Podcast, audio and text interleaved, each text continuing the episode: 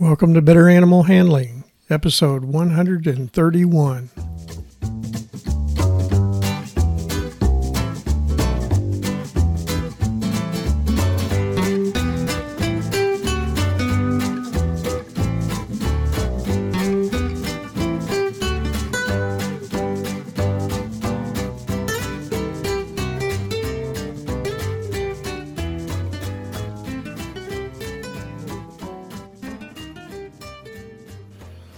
From the center of Missouri, USA, I'm CB Chastain, your guide to better animal handling, and Abby, my cattle dog and excellent co host.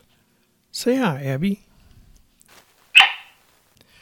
Our goals are to improve your knowledge of why domestic animals from Chihuahuas to Clydesdales act as they do and how to better handle them safely and humanely. Today's episode is on avian influenza in birds and humans. Our topics for this week are What is avian influenza? The potential for transmission to other birds, and the risks to human health.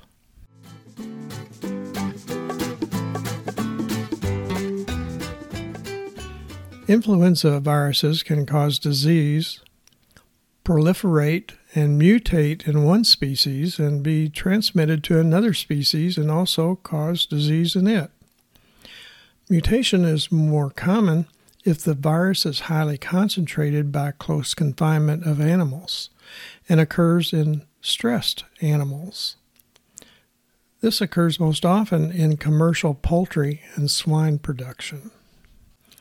In 2015, an avian influenza outbreak resulted in approximately 50 million birds dying of disease or being slaughtered in control efforts in the United States. That outbreak caused $3 billion in economic losses. Another outbreak began this year, 2022, in February. Currently, at least 27 million birds in 23 states have died or been slaughtered for control of the outbreak. The first case in Missouri was reported March 3rd involving 300,000 birds. There is no prevention or effective treatment. Control requires eradication of all sick and exposed birds.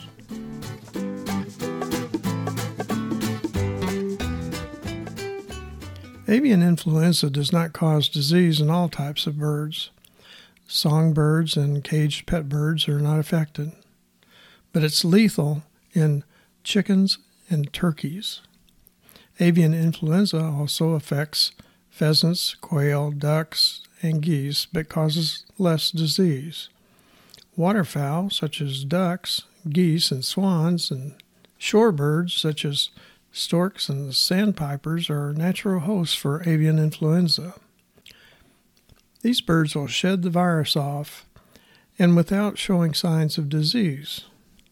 Wild ducks, in particular, can shed the virus with no signs of disease in the ducks. The signs of disease in domestic poultry can range from finding them dead overnight to eating and drinking less, coughing, sneezing, nasal discharge, reduced egg production, and lack of energy.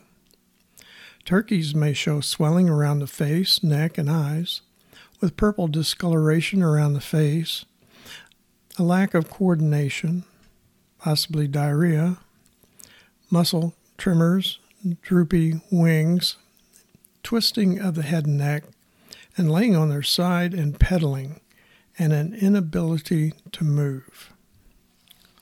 Signs alone are not sufficient for a diagnosis. Laboratory testing is required to confirm the presence of avian influenza.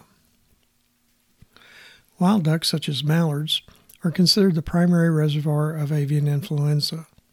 Infected birds shed the virus in their saliva, nasal secretions, and feces. People can become infected if they work with sick poultry, but not from processed poultry products. People, pets, and equipment can also transmit the virus from one farm to another.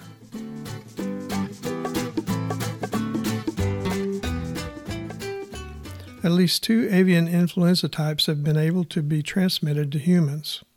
Those are H7N9 and H5N1.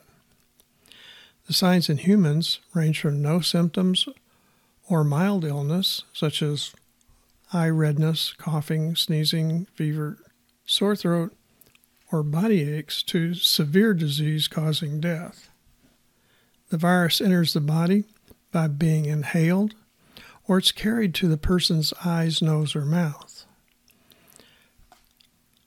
Transmission from one person to another is very rare. But a little further mutation could increase the ability of avian influenza mutants to become more easily transmitted from human to human.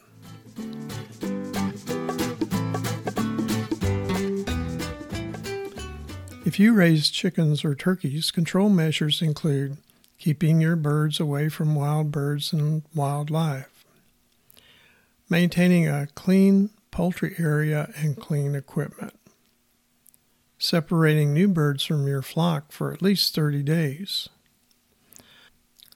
Avoid attracting wild birds, especially waterfowl. Covering or enclosing any outdoor feeding areas for poultry promptly cleaning up any feed spills, avoiding visiting any ponds or streams, especially with pets. Clean your hands, clothes, and footwear before handling your birds, and do not allow others to handle your birds. If you have any birds that show signs of avian influenza, you should contact your veterinarian or state veterinarian immediately. It is a reportable disease.